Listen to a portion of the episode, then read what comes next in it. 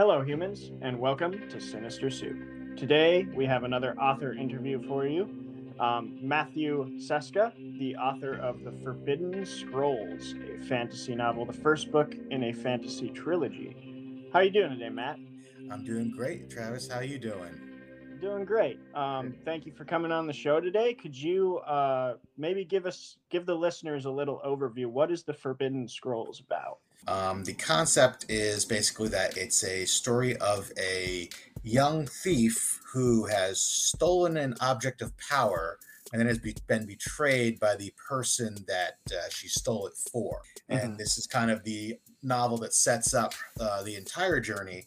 But uh, it's also the one that leads her back to the one place she doesn't ever want to go, which is the city she was raised in. So it's a it's an interesting kind of story in that regard. It's a little bit of a chase uh, kind of story, but it's also got a lot of familiar fantasy trappings as well. I want to talk right away. I'm glad you introduced it, starting with kind of Julia, because that's one of my main questions I want to start with here is what motivated you to make your primary character non magical amongst this whole cast of like very magical people? Because I loved that. Well, there's a couple of things there. One, she is kind of the reader's portal into the world. So I assume that the readers aren't sorcerers or clerics or anything like that. So they, they Yeah. it, having that sort of uh, everyman uh, kind of portal into the world, I think works really well. Um, the other thing is she is a morally gray character in a world of kind of black and white. Obviously, she goes on a journey, and that journey is both personal and you know actually you know travels across the world and all that. But there's a certainly amount of change that goes through her and i think it's important that for a character that goes through that much change to have them been, be rooted in reality a little bit more than maybe some of the other characters in the book. You uh you did this completely selflessly for the readers you're saying um no no particular infatuation with the rogue class uh no that's not i mean well let's be honest i am what is uh, colloquially known as the forever dm oh, um, but Ah. no, I, I, uh, my main uh, when I do get to play is usually a rogue. Using the D and D reference here, uh, Julia and the main villain Frost have been kind of kicking around in my head for about almost twenty years because I was going to run a D and D campaign where he was going to be the villain and she Oh, was going to be the NPC that dragged the rest of the characters through it, and it never the game just never happened. Oh, Um, and then when I started running other stuff, it kind of slipped to the back of my mind. But after I finished my first book, The Stairs in the Woods, and I was looking for something to write about next, it was the obvious choice. I I totally am with you there, man. On the forever DM slot, I I'm stuck in running quite a few games. I love being a DM, but sometimes I'm like, hey, And I'd I actually, and I actually, the game I'm running right now takes place in the world from these books, just about five years after the book's finished, the trilogy's over. So, oh, that's amazing. which is nice because I don't have to, you know, use somebody else's world. I've got one already in my head. Yeah, yeah. How what was your world building process? Like, how do you start and where do you? I mean, what's your kind of like method to world building? So I started small. I started with Barnaul, actually, the town that the book starts in, and I kind of went out from there. Um, and then I used a program. Um, I forget what it's called, but I used a program online to, you know, create the world the way I wanted it and the way you see it for the most part. And then I hired an artist to actually create the map that you see in the book. And I kind of already knew what kind of geography I wanted, what kind of sociology I wanted, what you know, across the world and whatnot.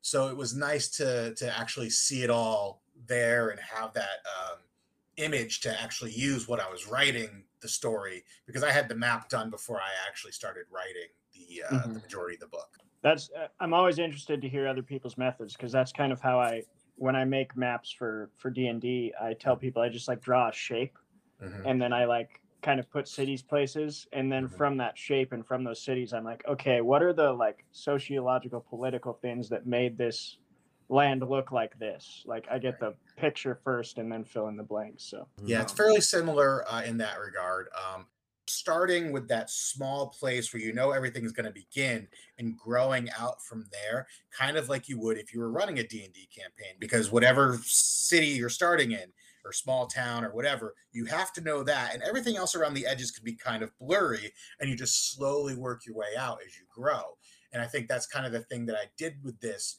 as i was building the world even as i was just kind of starting to write and i built it out from there and I had the map done about halfway through writing of the first book, and I think that helped quite a bit as I kept expanding how everything was going to be and where everyone was going to go.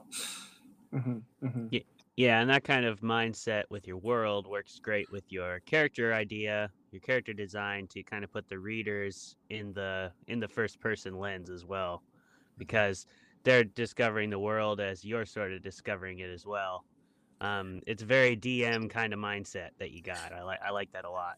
And one of the things I like to do because certainly you want to avoid law avoid the long exposition where you're just you're just giving them the history of the world or whatever is using that kind of idea like from a dm perspective of using like story time where you have a conversation between two characters and you have this character that your main character that doesn't really know a lot of stuff because of how they're raised and what kind of life they've led.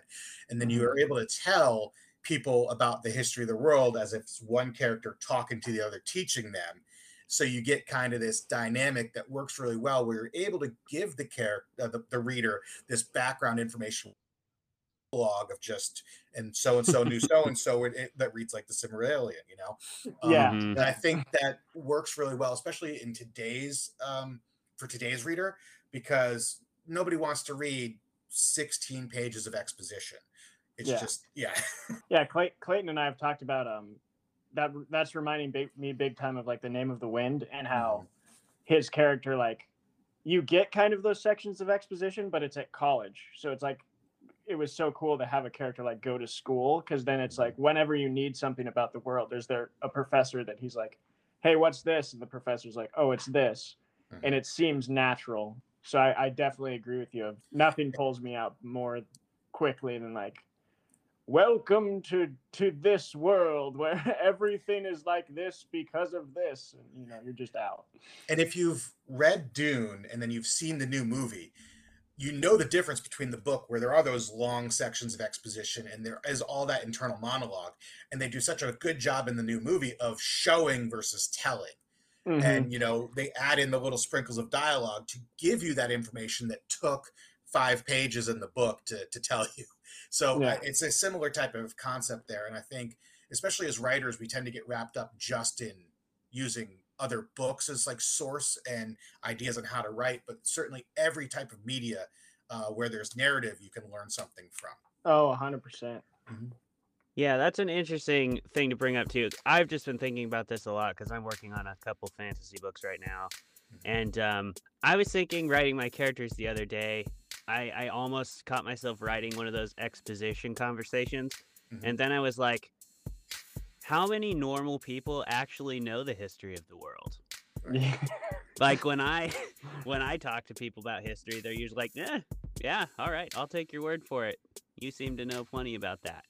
But like like there are certainly people who do, like your average everyday person, like how much do you think they actually know about their own like country's history, let alone the history of the world, you know? Mm-hmm. And if you can do it in such a way where you're invoking almost a sense of mythology as well, I think that works really well. Mm-hmm. Um, one of the scenes I did in Forbidden Scrolls is there's a scene where the main character Julia is having a conversation with kind of the mentor character Elethias, and he's telling her the story of how the two moons came into the sky. And it's like, so it's got this mytholo- mythological kind of spin to it as well. So it helps drag in, uh, draw in the reader while still keeping it, you know, because you're keeping it interesting, but you're also explaining the world building as well while you're doing it. Mm-hmm. That's another mechanic that Rothfuss loves to use as well. Mm-hmm. Speaking of, I, do, I so I think your character building is definitely like it read to me more like modern fantasy, but you're you have a lot of roots in classic fantasy, as you mm-hmm. sort of mentioned, with unique twists. But what would you say is one of your like biggest literary inspirations? Um, Stephen King, actually. I've read far more uh, horror than I have fantasy throughout my life. But one of the things that I think King does really well is characterization. Um, and I hope that some of that is translated over. I'm not on his level in that regard because he can write two sentences about a person and you know who that character is. You're like, oh yeah, that's Bob. That's my mechanic down there. Uh, the you know, um, he's got a big dog too. Man, I'd hate it if that thing ever went rabid. So you know, you kind of get that from him where you just learn how to build characters so that they feel like real people. Um, and also, I write fantasy and who doesn't want just a little bit of gore in their fantasy sometimes? mm-hmm. um, but then obviously Tolkien, uh, C.S. Lewis, uh, Rothfuss, who you've mentioned, um, Ursula Le Guin. Uh, mm-hmm. Those are probably some of my big fantasy uh, mentor, not mentors, uh, influences. Yeah. I'm glad you mentioned uh, Cujo specifically because I will never forget the first like I think there's a section when I can't remember the guy's name. It's been forever that I read the book, but I remember this description of him walking outside of his house and he's it's describing him like peeing on his plants and hoping they die from the amount of alcohol in his urine. And I was just like, that tells me who that guy is, like right away. Exactly. And a lot of his books are like that. Um, mm-hmm. And also, a lot of his books, while there may be monsters or whatever, the, the people often are the real monsters and mm-hmm. I think that kind of plays into the idea of like you know Frost is a sorcerer, the you know my villain in my story, but he's still a human, he's still a person, and it's actually the his background and the way he was raised and what he thinks and his opinions of what his family should be that make him the villain. Mm-hmm. Mm-hmm. I mean, one-dimensional villains that are like black or white, or that's never, never gonna be as good of a villain as a villain with some legitimate like psychological issues and a past and all that stuff. And whereas a lot of times you'll see villains who are written as such that where they're meant to be sympathetic, um, where you you like you at first like oh this is guy's really evil and then you get to know him a little bit like oh I, I understand. Um, I kind of went the opposite way with Frost where I intentionally made him less you know, lose humanity more and more as he quested for power. So like mm. you see these little touches of humanity maybe in the first book, a little bit the second book. And by the time you get to the end of the third book, you're like, he's gone. yeah. he's he's not a human anymore. yep. yeah, that's an interesting way to do it. And I, I mm-hmm. think like uh I like that kind of flip of the general progression of the antagonist because that is usually how you see it happen. Like it starts out like, oh, they're just they're just the worst, mm-hmm. and then as you learn more and more, you learn that they they are a human and they came from this place and i like the idea of flipping it the other way. That's that's kind of like the adolf hitler track you know? Yes. like when when he started out everyone was like oh this guy's pretty cool. Like he's gonna help us out. He's doing great things. And by the end everybody in the whole world was like uh no. Hard no. And you know to be fair there is some idea of racism and whatnot that goes into the creation of Frost as a character. He comes from a city where they take the like half breeds, like the half elves, the half orcs, that sort of thing, throw them into the slums, leave them there to die. Uh, and he's a necromancer, which I mean shows that if you can dehumanize one group of people, you can dehumanize them all. Uh, mm-hmm. so it, it, there's a parallel there for a reason. Mm-hmm. Right, right. Mm-hmm that definitely is like valuable commentary to having stories now in the past like always you know mm-hmm. um but i like i do i agree with clay i like that you yeah the, making making the end be like non-sympathetic you understand why they did the thing they did but it's not like a sympathetic take because i think i mean otherwise you get schools of thought like thanos was right which is happening like right. a lot with Marvel because mm-hmm. he's, he's done in kind of a cookie cutter way. So there's this whole group of people that's like, oh yeah, he was just trying to save the universe. It's like, no, that's not what you're supposed to walk away from this story. Yeah, I mean, he did he want to save the universe or did he want to be remembered as a god who yeah, saved the universe? It's all about the narcissism there. Mm-hmm. Mm-hmm. Yeah, and like if you annihilate a, a whole planet, you're still annihilating a whole planet, no mm-hmm. matter what you do it for. Like exactly. it's not a good thing. Let's not let's not do that. Right. Absolutely. I I am curious to know, do you have any advice for authors for writing an amazing opening because what a first chapter, man. Well done. Oh, thank you. I appreciate that. Um what I often try to do is start with a line that's going to grab your attention, or uh, start where you're right into the action. So, like if you ever watch the old show Farscape on Mhm. the Sci-Fi Channel, where everything, like every episode started, and you were already knee deep in something. You know, it was just up to the up to the viewer to catch up.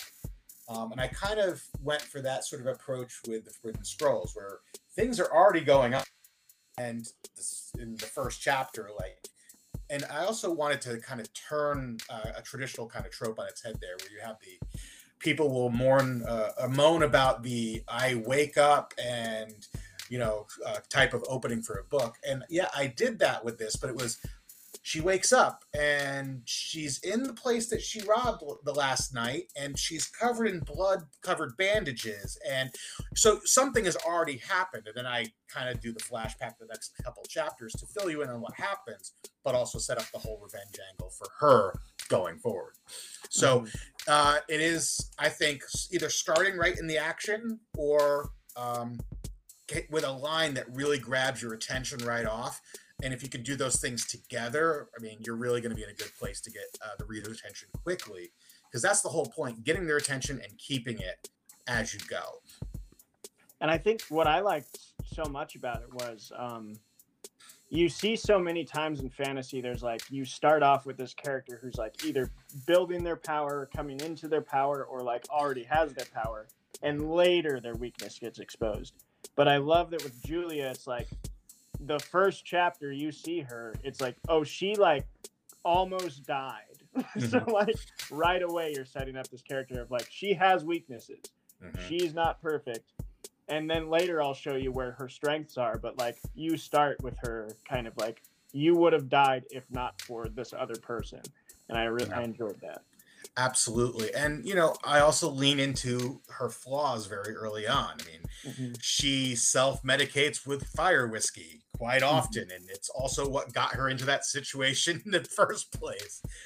And, you know, as she deals with more and more things throughout, she, she keeps going back to that same crutch because it's like a lot of us, we tend to self medicate that way rather than dealing with our, our trauma.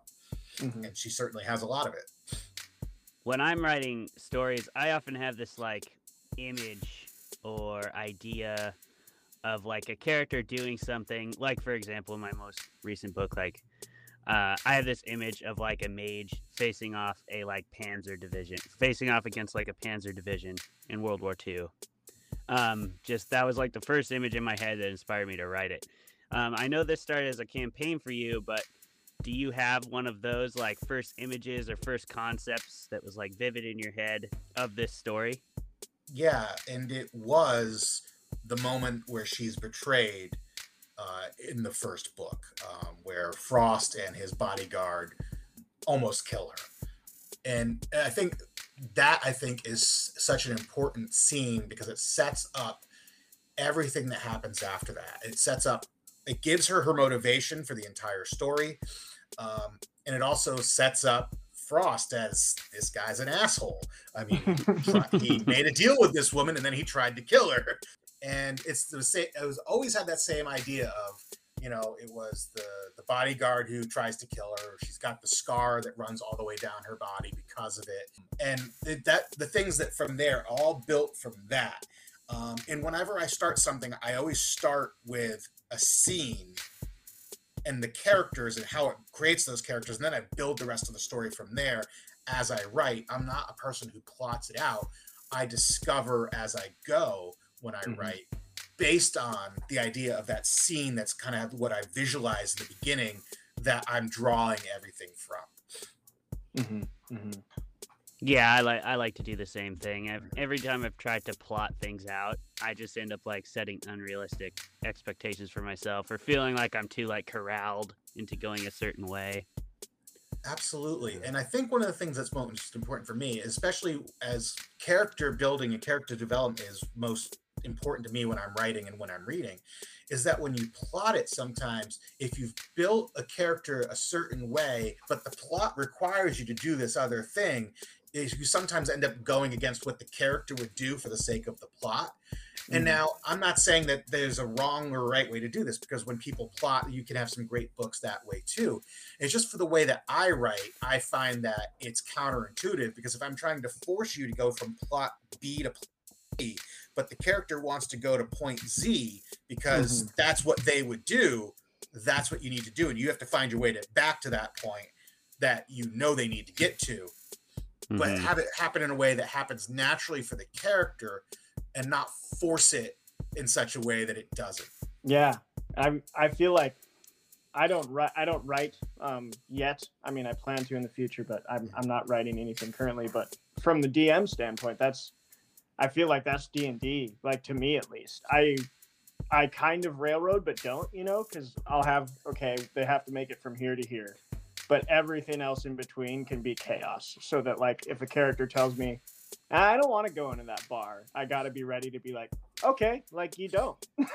like, And here's another plot hook. Instead, yeah, Mhm. here's another different place you can go. That will and probably we'll get be- back there eventually, against your will or not, but we'll get yeah, back there. exactly, exactly. If you have to get knocked out and wake up there, you will go there. But. I've done that. not gonna lie.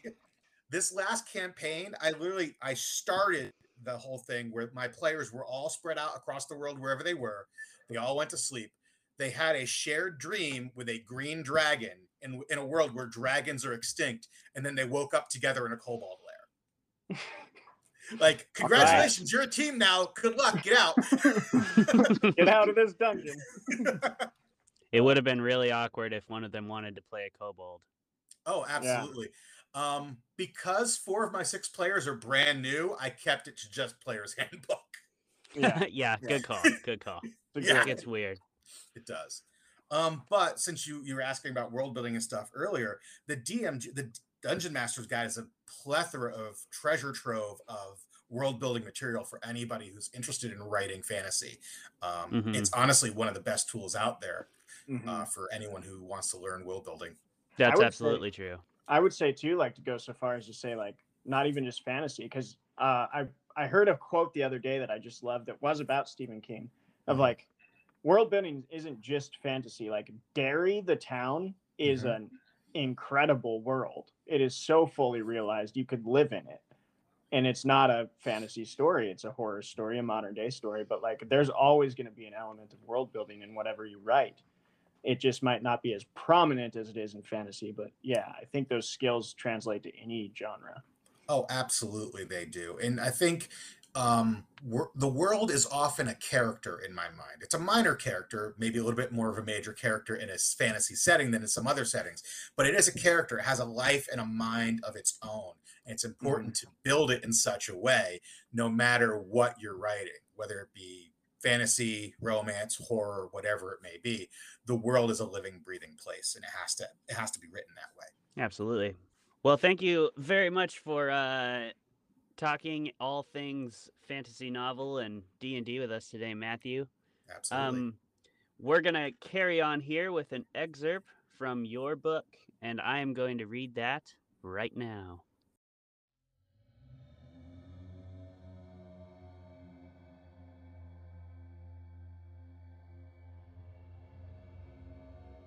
It took a few minutes for Julia's eyes to adjust to the light, but eventually she opened them, the glare almost blinding her as she did so. Once they had cleared, she glanced around, wondering for a moment why the afterlife looked like the inside of the tower she'd just been in the night before.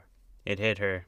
She must actually be alive. Thank the gods, she thought to herself. That would have been a hell of a letdown if this was what the other side looked like. She laughed a little bit involuntarily, and that's when the pain hit her. It was like her entire torso was on fire, causing her to let out an involuntary grunt.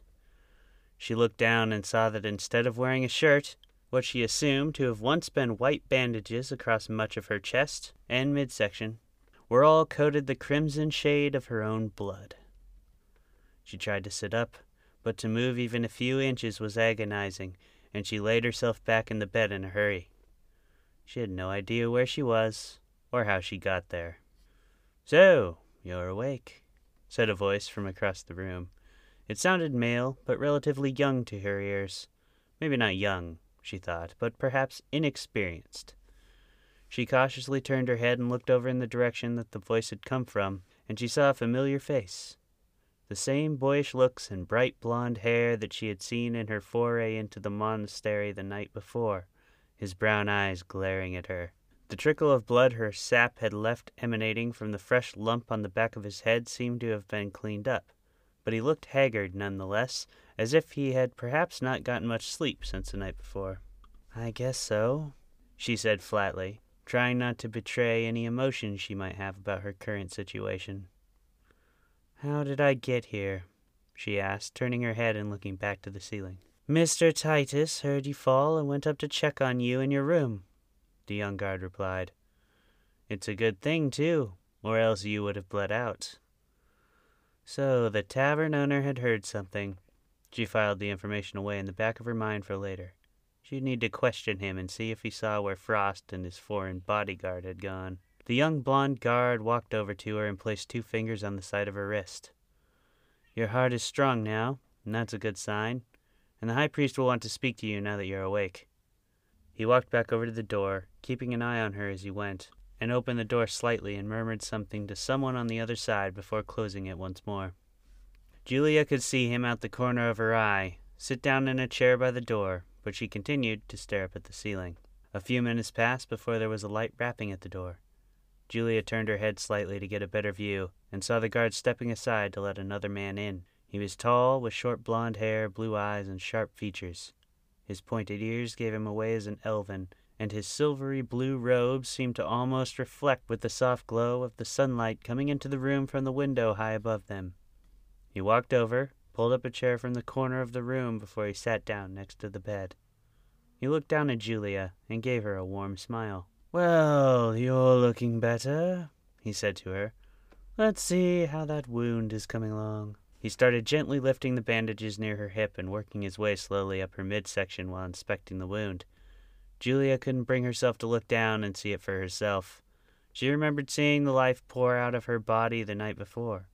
Worse yet, she remembered feeling it. Some of these have opened back up a bit, he said after examining them a moment. I'm guessing that you moved when you woke up? He looked her in the eyes, and she nodded reflexively in response. Well, Let's see what we can do about that. He clasped his hands with palms together as if in prayer and began to chant something under his breath. Julia was fairly adept at reading lips. It came with the territory of her chosen vocation. Sometimes she had to sit on the other side of her room and watch two people speaking to get information for a job. Sometimes it was recovering information itself, which was the job. But she did not recognize whatever language the elf was speaking. After he had repeated the same unfamiliar refrain a couple times, he unclasped his hands and laid them on her midsection with the fingers splayed right above the wound. As he placed his hands on her, she could feel her body growing warmer, and the pain began to subside. The whole while, the priest continued chanting peacefully under his breath. When he finally lifted his hands off of her and stopped reciting the unknown language, the warmth stayed in Julia's body for a moment and then slowly faded away. The pain from the wound had faded as well. Let's see how it looks now, the priest said, examining her wound below the bandages again. Oh, yes, that will do nicely. He looked her in the eyes and said, It looks like you won't be needing these any more, while lightly touching one of the blood soaked bandages. I'll allow you to take them off in private after I leave, if you would prefer. There's a spare tunic lying at the foot of the bed for you. Julia looked at him, somewhat incredulously. You're saying I'm healed? She asked. He simply nodded his head. Testing herself slowly, Julia attempted to sit up. The pain she had felt earlier had gone. She arched her back slightly in a stretch and again felt nothing. Her curiosity overcame her, and she looked down and ripped the bandages off her shoulder and chest. There was a ghastly pink scar that had started on her shoulder and cut across her body where the wound had once been. She poked at the part of the scar that had been cut across the fleshy part of her breast, but felt no pain. I don't suppose there's anything you can do about the scar, she asked, and the priest shook his head. He was looking at her face sympathetically, but also with a sense of professional detachment. Julia noticed the young guard behind him seemed to have far less control over where his eyes wandered. Julia smiled at him over the priest's shoulder and blew him a kiss, causing him to blush and look away. Braddock, could you give the young lady and I a moment, please? the priest said, without looking over his shoulder. Julia noticed, though, he had phrased the request as a question. It was clearly intended as an order. Ah, yes, your grace, replied the young guard, regathering his wits about himself. I'll be right outside. He slipped out the door and closed it gently behind him. I apologize for Braddock, said the priest. He is young and clearly needs to learn a little more decorum. Julia smiled despite herself. I wasn't offended, she replied. Frankly, I'm glad that someone would still look at me with this scar. She added with a light laugh dancing in her voice. Besides, she'd decided the young man probably deserved a good look after the knock on the head she'd given him the night before. Call the debt settled, she thought as she grabbed the tunic from the foot of the bed and pulled it on over her head. It was a little bit large for her slight frame, but it would do for now until she could get some fresh clothes. Well, began the priest, it's time we talk about what brought you into our care.